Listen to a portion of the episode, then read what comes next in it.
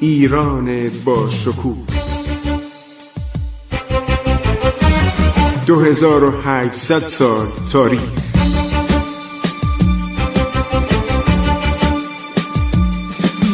عبور از تاریخ.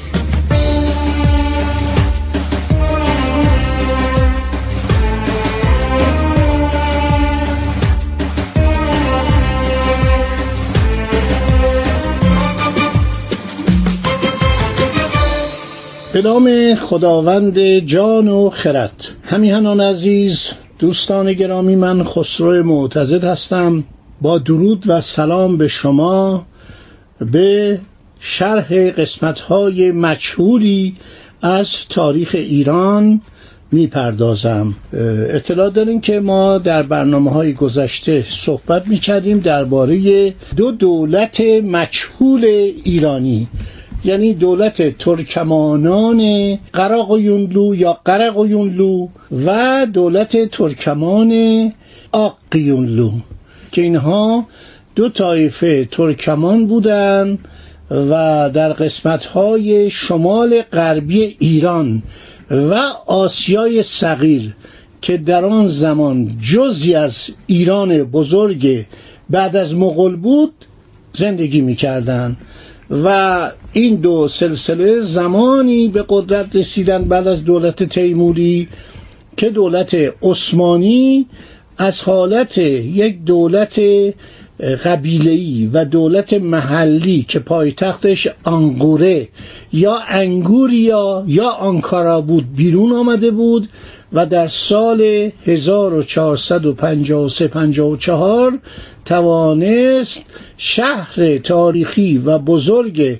کنستانتینیوپولیس یا قسطنطنیه به زبان عربی کلمه قسطنطنیه معمولا خیلی متداول شده بود و یا همین استانبول یا اسلامبول چون ترکان عثمانی که آنجا را گرفتند آن شهر رو اسمش گذاشتن اسلامبول که این دولت اونجا رو تصرف کرده بود یعنی دولت ترکان عثمانی و سلطان محمد دوم معروف به فاتح فرمانروای سرزمین های وسیع از بالکان و اروپای شرقی شده بود و رسیده بود به اصطلاح مرزهای او به مرزهای شمال غربی ایران که اون زمان دیاربکر هم جزو ایران بود. حالا می‌خواهم بگویم که در زمان ازون حسن دولت عثمانی یه دولت قدرتمندیه و همسایه ایرانه و علاقه زیادی داره که ایران رو تصرف کنه. برای اینکه خلفای عثمانی یعنی پادشاهان عثمانی که اینا از نظر مادر بیشتر اینا اروپایی بودن اوکراینی بودن مادرانشون روسی بودن حتی فرانسوی بودن. ما زنان فرانسوی کنیزان فرانسوی و هر شود ایتالیایی و سقلاب سقلاب یعنی اسلاوا یعنی روسی داشتن در حرم خودشون.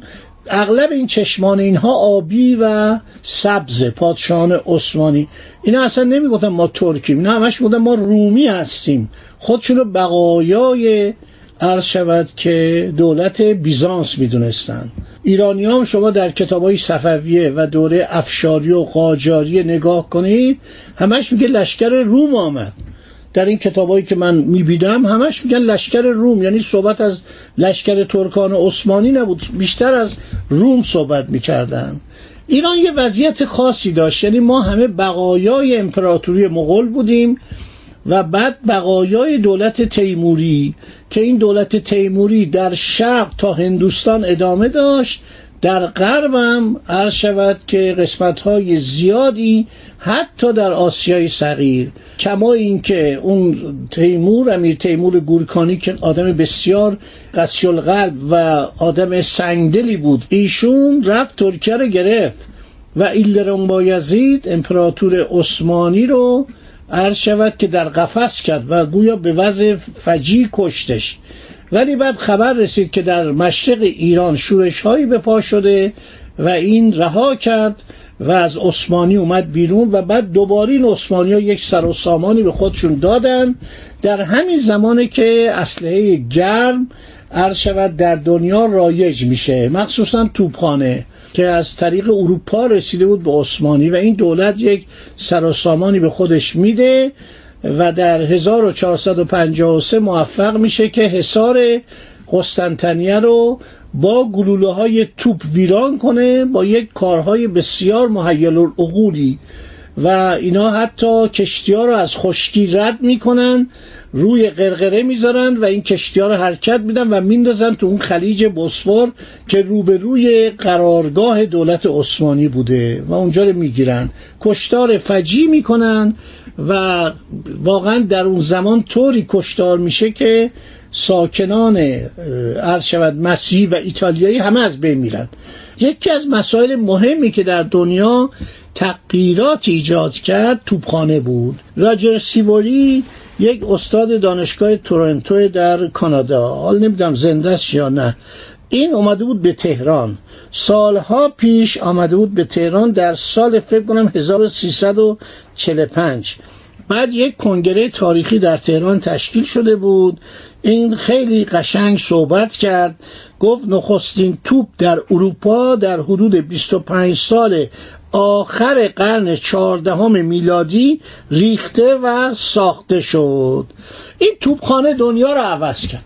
همانطوری که در قرن شود بیستم اختراع بمب اتمی دنیا رو عوض کرد و عصر اتم آغاز شد و دو تا شهر هیروشیما و ناکازاکی در ماه اوت سال 1945 تابستان 1124 دود شدن و هوا رفتن.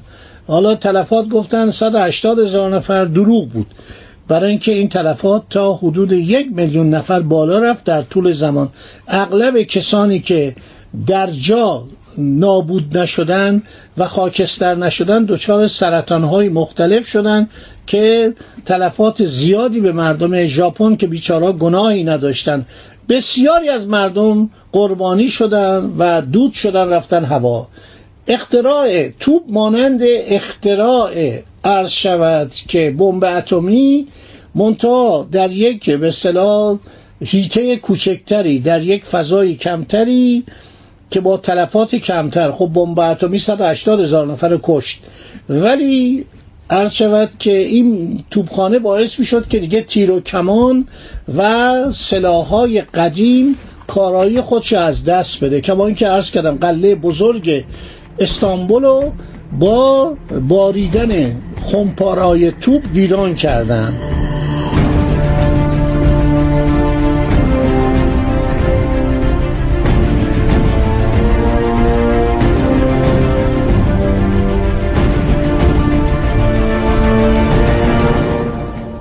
خب اولین توپ در فلورانس در سال 1320 میلادی یا در آلمان؟ در چند سال پیش از آن ساخته شده. اینه کی گفته؟ پروفسور راجر سیوری گفته. استاد دانشگاه تورنتو خیلی باسواد بود مثل که زنده نیستش فوت کرده. در نیمه دوم قرن چهاردهم 1500 میلادی به بعد توپخانه به وسیله کلیه قدرت های نظامی اروپایی مانند انگلستان و اسپانیا و پرتغال به کار برده شد. این سلاح جدید که انقلابی در صنعت جنگ ایجاد کرده در حدود سال 1420 میلادی به وسیله امپراتوری عثمانی شناسایی شد. حالا چگونه؟ آیا از مجارستان کسانی اومدن؟ اغلب میگن توپسازان از مجارستان اومده بودن. بعضی میگن عدهای از اسیران ایتالیایی که در جنگ با دولت عثمانی شکست خورده بودن و به اسارت دولت عثمانی در اومده بودن این کارو کرده بودن. در هر حال اینا توپ رو به کار می بردن در سال 1453 میلادی در محاصره شهر استانبول یعنی همین کنستانتینیوپولیس با توپهای فوقالعاده بزرگی که در محل میریختن یعنی کوره توپریزی در محل در همانجا احداث می‌شد و این دوله های بزرگ رو میریختن و چرخ براش میذاشتن اراده براش میذاشتن و حرکت می‌دادن. هر شود که سیوری استاد دانشگاه تورنتو در تهران در سال 1345 برگشت گفتش که در سال 1471 میلادی دولت ونیز محموله از اسلحه کم برای حکران آقیونلو. اوزون حسن به تبریز ارسال کرد. ولی این محموله در قبرس ربوده شد و به دست آقیونلو نرسید. چرا نرسید؟ برای اینکه در دریای سیاه داشتن ونیزیا می جنگیدن با دولت عثمانی.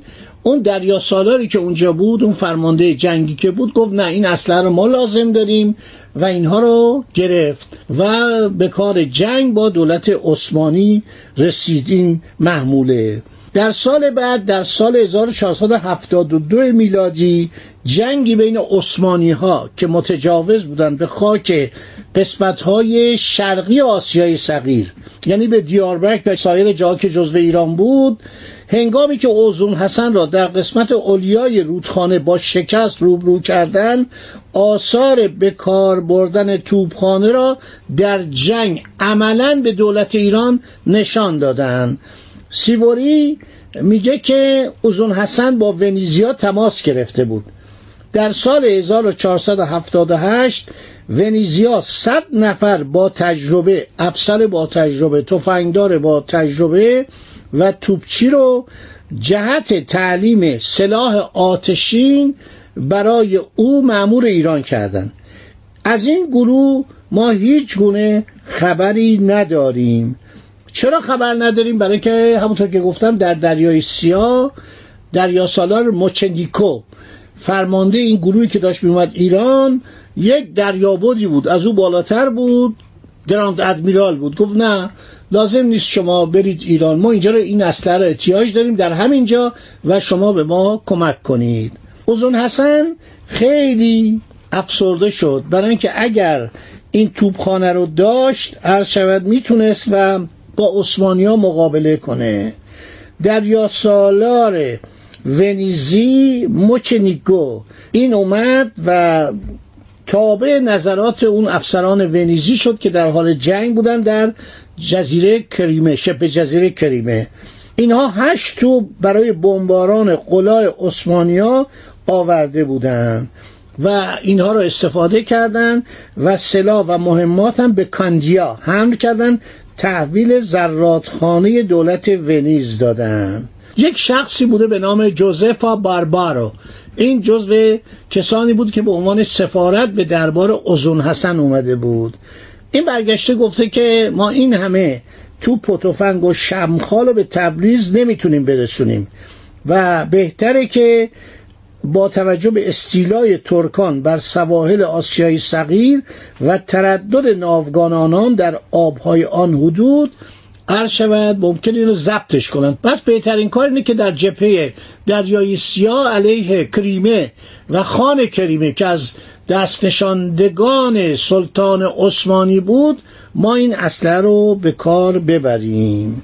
خب دوستان تا اینجا رو در ذهن مبارک داشته باشید. انشالله در برنامه بعدی دنبال این ماجرا رو میگم. شما این مسئله خیلی جالبه. یعنی این مسئله که ما باش برخورد می‌کنیم شاه عباس به این مسئله می‌رسه.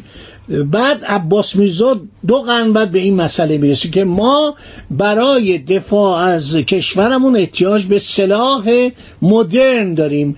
دوره تیر و کمان و شمشیر و گرز گذشته. خدا نگهدار شما تا برنامه بعدی.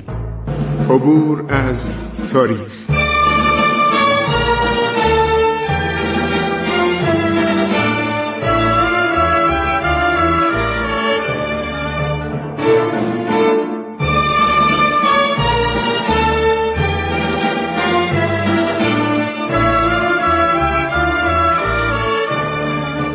ایران با شکوه. 2800 سال تاریخ. سرگذشت ایران ما به روایت خسرو معتزد.